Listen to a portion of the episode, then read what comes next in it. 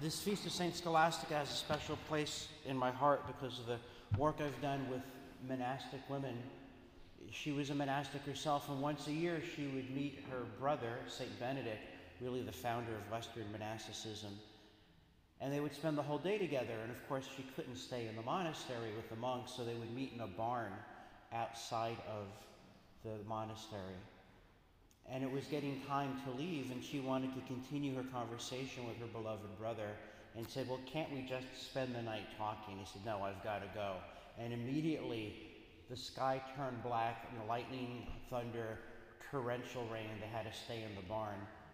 And he turned to his sister and said, What did you do? And he says, Well, I asked you for something, and you said no, so I asked it of my God.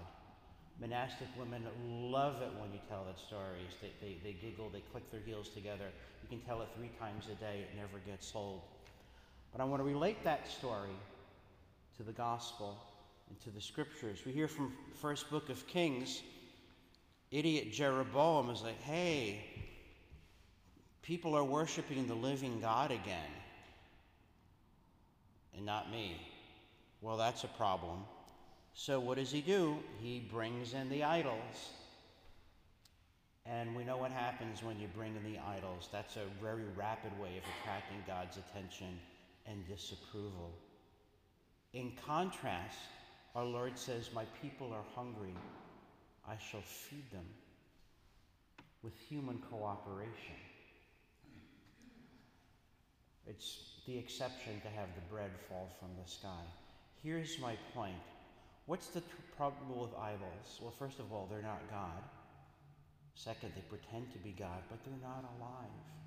Read the Psalms. The fools who worship mouths that do not speak, hands that do not touch, eyes that do not see, ears that do not hear.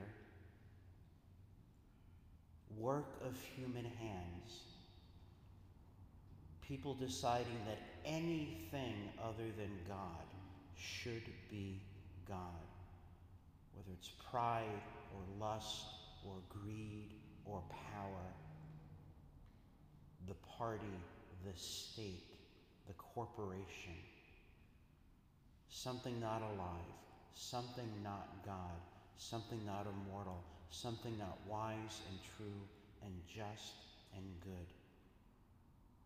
And when we say it in such stark terms, when we say that sin is taking our capacity to worship, to know and love the one who is true and good and beautiful, and give it to a dead thing. That's horrifying. Why would anyone do that? And yet we know that we do. What's the moral of the story? Lent is coming. Lent is the time to go through the attics and basements and closets of our lives, looking for our idols, looking for our beloved forbidden pleasures, looking for our wrong and dishonest loyalties, and say, You all have to go, because my mind, my heart, my body are dedicated only to the living God. Lent is right around the corner. Please start it prepared. Start it with a plan. May God's holy name be praised now and forever.